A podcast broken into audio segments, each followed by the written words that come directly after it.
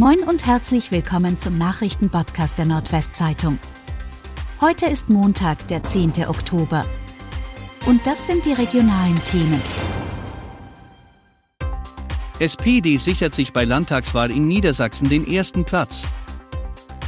Bei der Landtagswahl in Niedersachsen ist die SPD von Ministerpräsident Stefan Weil klar stärkste Kraft geworden.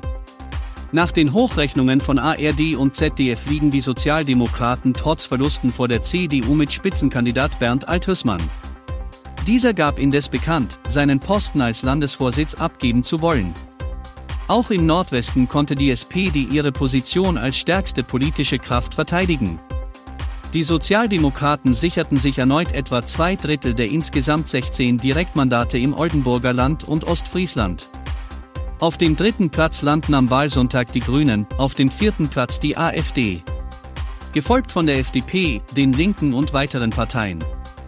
Den aktuellen Stand der Hochrechnungen präsentieren wir Ihnen auf nwzonline.de. Baskets Oldenburg kassieren erste Saisonniederlage gegen Alba Berlin.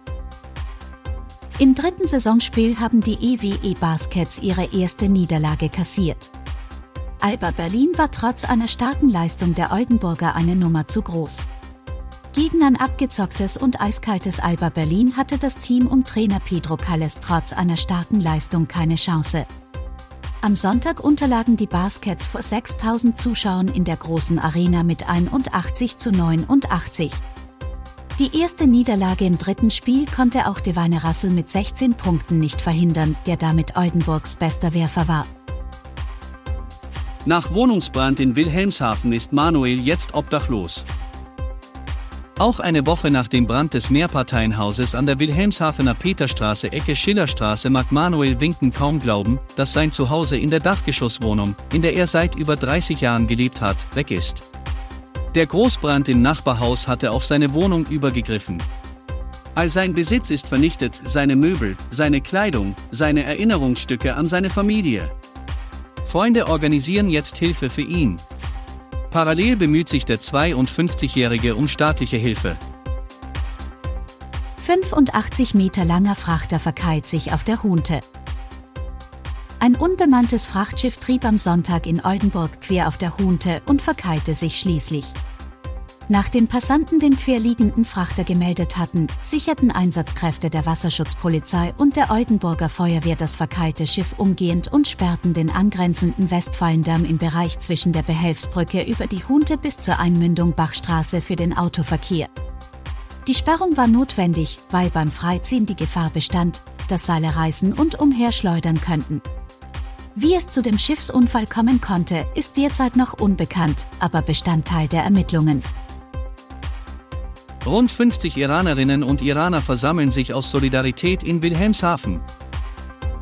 Frauen, Leben, Freiheit, auch in Wilhelmshaven schallte der Kampfruf am Samstag über den Valoyplatz. Rund 50 Iranerinnen und Iraner hatten sich versammelt, um sich den weltweiten Protesten anzuschließen. 43 Jahre lang hatten die Iraner sich der vom Mullah-Regime mit Waffengewalt geschaffenen Unterdrückung im Namen des Islam gebeugt. Damit ist nun Schluss. Es sind vor allem die jungen Menschen, die jetzt ihrem Frust und ihrer Wut auf den Straßen Luft verschaffen und damit auch ihren Tod in Kauf nehmen. Auch wenn die iranische Regierung es abstreitet, die Menschen in Wilhelmshaven zeigten sich davon überzeugt, dass die Kurdin Masa Amini von der Polizei im Iran umgebracht wurde. Sie war für sie zu einem Symbol geworden. Als Foto prangerte sie auf kleinen runden Tafeln, die von den Iranerinnen und Iranern hochgehalten wurden. Für Masa Amini riefen die Menschen in Wilhelmshaven.